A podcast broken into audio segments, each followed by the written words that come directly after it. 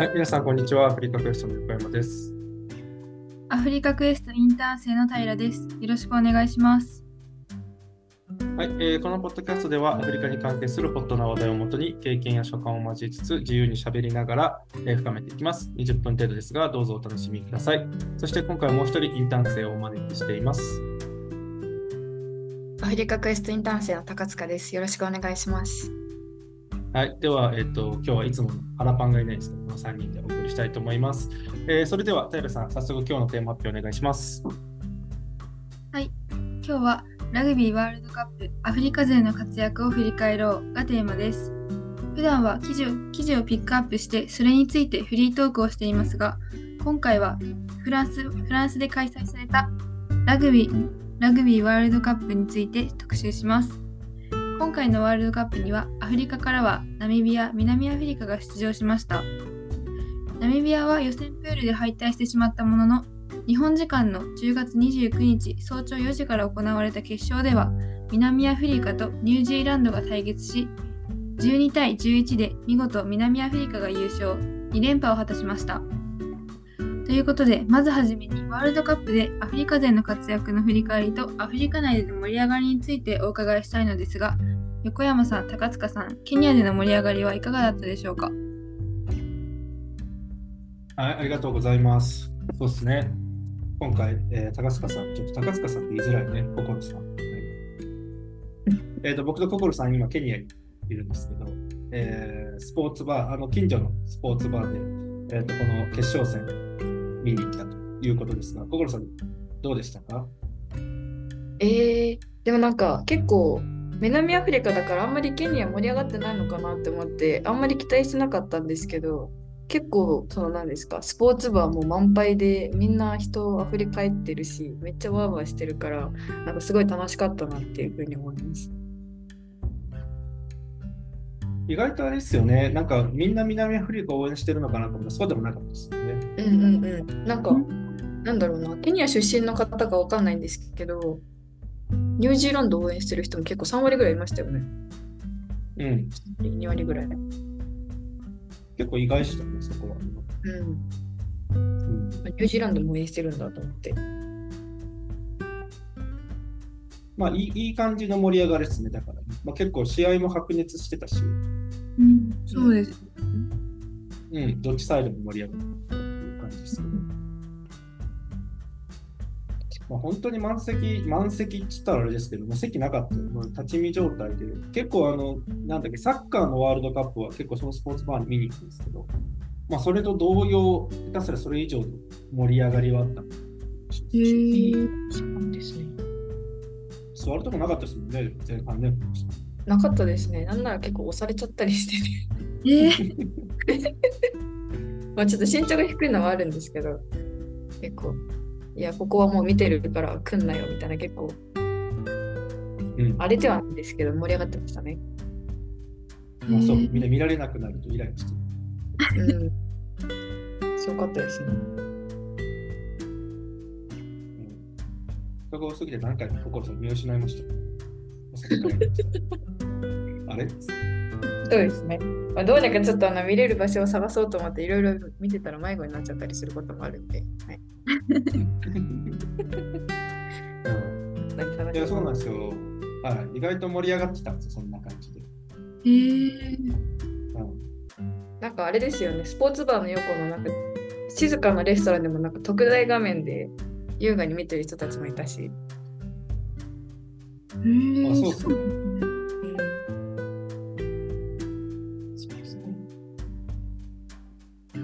どこでもやってた感じですよね。僕なんか前日違うモール、ちょっと大きめのモールしてたんですけど、そこでもパブリックビューイング広告出てた。結構どこでも、うんやってたんだな。なんか日本とはなんか全然盛り上がりが違いますね。なんか日本がそのこ私が知ってる中ではなんかその予選で日本が敗退しちゃってからはなんかだいぶそのラグビーの C テレビでの CM もなんかちょっと減ったなっていう風には感じましたしそのなんか、まあ、前回大会が日本で行われたっていうのもあったからだと思うんですけどなんか前回大会とのそのなんか最後までの盛り上がりのなんか差というかそれがすごいすごくなんか大きかったなっていうふうには感じましたね。なんか今回決勝ありましたけど、まあ、朝早かったっていうのも、まあ、多分あると思うんですけど、なんかスポーツコーナーの一番最初とか2番目ぐらいに南アフリカが優勝しました2連覇ですみたいな感じで、まあ、ちょっと長めになんかなんか特集っていうか報道されてそれでなんかもう次のニュースに行っちゃうみたいな。なんかそうですね。そこまでこう大々的になった印象はななかったですね。なるほど、そうですね。え、平さん見てました？日本でワールドカップあーえっと予選はあのちょっといろいろバイトとか何やらいろいろちょっとあってあまり見えなかったんですけど、うん。あの決勝は見ました。あの後半は。朝早かったでしょそうですね。あちょっと前半はさすがにちょっと早すぎて見れなくて、で後半はちょっと録画してみました。うん。偉いっすね。でもなんかね。うん。そうですね。なんかその他のなんかチームと比べてまああの私の記憶がその前回大会で止まってるっていうのもあるんですけどなんかそのスピード感っていうかその連携プレーだったりとか、まあ南アフリカもニュージーランドもなんかすごい他のナショナルチームと比べてすごいなんかレベルが高いなっていう風には感じました。なんかそうですね。なんかうんなんか最後の最後までそのニュージーランドとかもその最後の1秒までその自分のゴールのところにボールを運ぼうとするし、もうその走ってるスピード自体もなんか他のチームと全然その両チームとも格が違うなっていう風に感じましたね。いいっすね。めっちゃ白熱して見てるじゃないですか。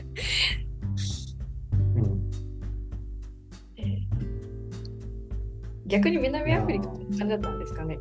なんか原パンさんから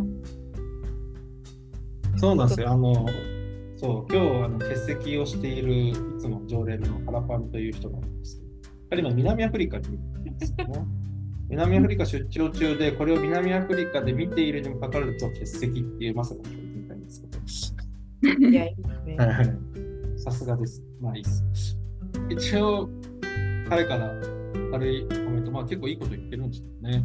なんかあの南アフリカってね、あのご存知の人も多いと思いますけど、あの結構あの白人とか黒人とか、まあ、歴史がね、アパルトヘイトとられて、結構まあ人種がたくさんいるんですけど、意外とこう一つになってないみたいな、やっぱり、まだまだ黒人の迫害とかそういうものが歴史上残ってたりして、今もまあそうなんですけど、まあ、そういう意味ではあの南アフリカの優勝っていうこと、南アフリカの応援っていうこのタイミングでは、まあ、国が一体になってたんじゃないか、まあ、彼もスポーツバーにいたらしいですけどね、なんか国が一つになるいい機会だったんじゃないかみたいな発言をしてましたね。はいまあ、南アフリカも同様でショッピングモールとかパブリックビューイングして、結構まあお祭り的な雰囲気が盛り上がってたですね。まあ、結構いいこと言ってるんですけど、こうい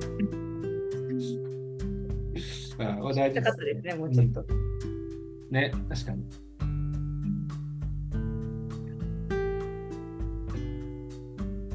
いやいや、まあでも、まあ南アフリカもね、いや、いいっすね。いや、今南アフリカ多分ワールド、えーと世界ランキング1位ですよね。はい、そうですね。そうですよね。何がすごいって、あの、前々回か。日本が南アフリカに勝っている事実、最高に熱いですよ。そうですよね。確かに。そうそうかな。どうそうそうそう。だからラグビーってあの世界ランキングのこの強さの順番があまり変わらない。いわゆるジャイアントキリングっていう下が上を倒せないっていうのが結構言われてるスポーツにもかかわらずやっぱこうジャイアントキリングをしている。僕はあの決勝戦の後見ました？もん日本、南アフリカ戦の会話。家に帰って。急にラグビー好きみたいになっちゃいましたね。そういやこの南アフリカに日本は勝ったことがある。ちょっと誇らしいっすよそう。うん。そうですね。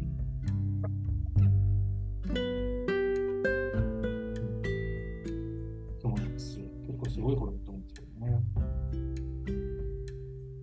なんかもう一回見たかったですよね。なんか南アフリカと日本戦うせっかく見るんだったら。そうですね。これナミビアはどうだったんですか？僕あんま知らないですけど、まあ普通になんか予選で負けちゃった感じなんですか？そうですね。予選で敗退しちゃって、うん。そこで終わっちゃったんですけど、えっと、そうですね。予選でイタリア、ニュージーランド、フランス、ウルグアイと対決して、全敗ですね。ただ、ウルグアイとは、うん。ウルグアイとはいい試合してたっぽいです。36対26。あーまあ、結構力差あるんですね、他の国と。そうですね。結果だけを見る感じは。うーん。今回のニュージーランド71対3って結構な大差ですよ。そうですね。でもフランスとは96対0ですからね。結構厳しいですね、そう考えると。うーん。そうです。なんか私、ラグビーってやっぱり南アフリカしかやってないのかなって思ってたんです。結構、他の国も有名なんですかね？アフリカ予選、ワールドアフリカ予選も2021年からの6月から22年7月まで開催されてて、なんかアルジェリアとかも参加してるって書いてるから、うん結構盛んなんだなっていう今回初めて知りました。そうですね。なんか、そのアフリカラグビーっていうそのアフリカ大陸全体でのラグビー連盟みたいなのがあるんですけど、なんか、あのーそうですね、結構、かなり、うん、8割方ぐらいのアフリカの国々は加盟してるっぽいですね。うん。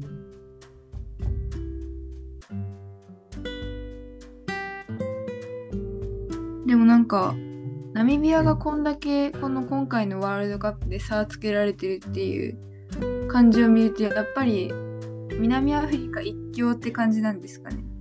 アフリカなんかそん。な気はし、なんかそんな気はしますね。んそうですよね。そうですね、確かに。うんそうか。でもね、アフリカ結構ね、がたいいい民族もいるからね、全然うん、鍛えれば、なんか強くなれそうな気もしなくも。フィジカル絶対強いです。そうですよね。なんかお相撲さんがそのままラグビーとか入ったりしたら強そうじゃないですか。相撲？なんか相撲人気みたいな感じで聞いたことがあるんですけど。まあ、セネガルとかね、セネガルか。え？ー、セネガル相撲ってあります。え？ー、知らなかった。うん。わかんないけど。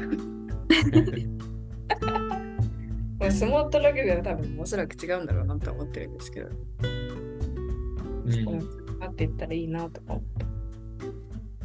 ケニアもね、セブンスは強いです。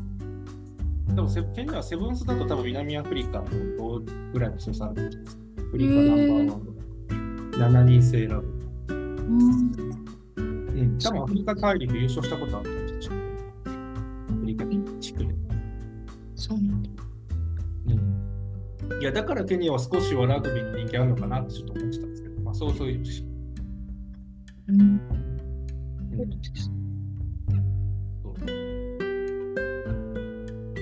ちょっとセブンスと15人制がね、まあルールの違いは分かりますけど、なんか、なんでケニアがセブンスなのかってちょっとよく分かんないですけど。足が速いからとかじゃないですか。あでもね、ケニアのラグビーやってる部族とマラソンやってる部族は違うんですよ。あ、そうなんですか？うん、違うんです。あの、ケニアの人のマラソンって結構こう、体が細くて、うんうん。結構こうシュッとしてるイメージあると思うんですけど、ケニアのセブンスのはもう本当にラグビー、ラガーマンががっちり体格の人たちが、えーそうなんだみ民族が民族が違います。え面白いです。なんか、ケニアとかそういう東の方って結構ほっそりしてるイメージあったから、うん新しいあれですよね。発見ですね。あ、そうですね。そういう意味ではナイジェリアとかもがたいい人多いね。ほら、格闘家ってね、ナイジェリア多いじゃないですか。格闘技やって。うん。うん。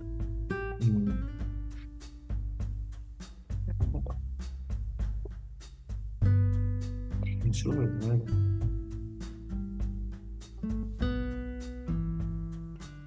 うん。いや、なんかこういうのがね、アフリカもどんどんスポーツがね、盛り上がってくる一番いいんですけど、ままだみんな見る方、あんまやる、まあ、やってる人もいるんだろうな、実際。こんなに環境もまだ整ってないんでしょうし。うん。でもなんか、ラグビーだけでもなんか、うん。なんか女子ラグビーもなんかアフリカでは結構盛んっていうかそんな感じらしくてなんかそのアフリカラグビーっていうその連盟の中でもそのユースラグビーとその女子ラグビーをもっと盛んにしようっていうそういう方針があるみたいで。うん。えでその結果その2020年にそのアフリカ大陸全体のですけど女子プレイヤーの選手登録者数が35万人を超えたっていう報告を見ました。で、世界全体の登録者数は270万人らしいんですけど、あ、じゃあ結構着実に増えてる感じですか？そうですね。なんとなんと。えいい女子、あ、ごめんなさい。あ、どうぞどうぞどうぞ。女子プレイヤーも南アフリカが強いんですか？そうみたいですね。なんか直近の、その、アフリカ、こアフリカ内でのその大会は、南アフリカが優勝して、コートジボワールが全優勝ってことですね。コートジボールが出てくるんだ。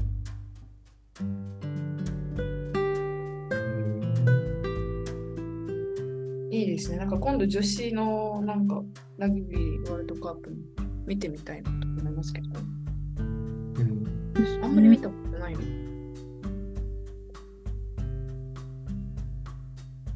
うんまあでもいいいいですよね。まあ、さっきのパラパンのコメントではないですけど、なんかスポーツってその国を応援するケースがあるから、なんか国が、アフリカってやっぱその、なんだろうな、やっぱ民族の集まりで、ね、勝手に国境を引かれてる人たちって、あんま国への帰属意識って少なかったりするんですよね。まあケニアとかも。みんな民族って、ケニア国民っなんでそういうのがあると、まあ、国が一つにまとまりやすいというか、なんかそういうのは確かにあるかなと思います。うん。ケニアを応援するってあんまないっすよね。でもマラソンでなんかあんまりケニアを応援してんのかなあんまりマラソンみんなで見ることないっすまあ、長いですもんね。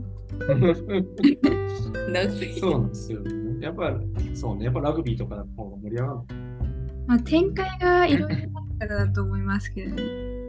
の。確かにそうですね。なんかマラソンとかだと確かに最後の方とか中盤とかその競り合ったりする場面はありますけどやっぱり展開がそんなに変わらないのでまあそうですね。なんかあんまないっすよね。ケニアサッカーも強いし。だから強い競技があるといいっすね、そのその国そうですねうん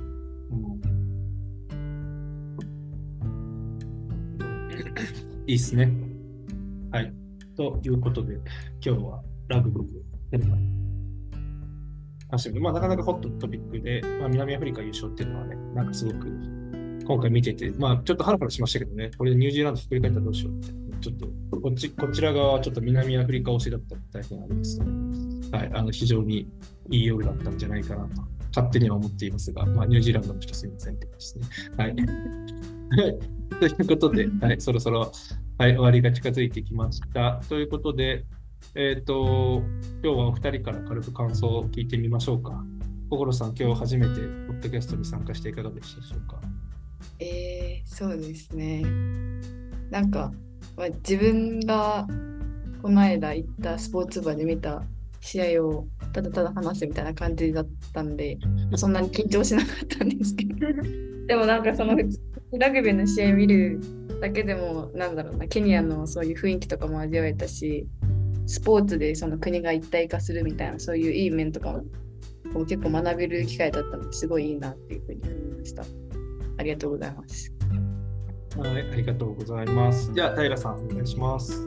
はい、えっと、その、その、横山さんと心さんからそのケニアでのスポーツバーのお話を聞いて、意外にもそのニュージーランドを応援してる人も結構いたっていうことで、なんか、アフリカのチームだからって言って、その、みんながみんな南アフリカを応援してるわけじゃないっていうことに、ちょっとなんか、驚いたというか、やっぱり、ニュージーランド推しの人も、まあ、そりゃそうですけど、まあ、たくさんいるんだなって思って、すごい、面白いなって思いましたしそのな今回このラグビーワールドカップのことについていろいろ調べてみてなんかそうですねラグビーを通してそのそのアフリカを盛り上げようっていうその雰囲気だったりとかそうですね。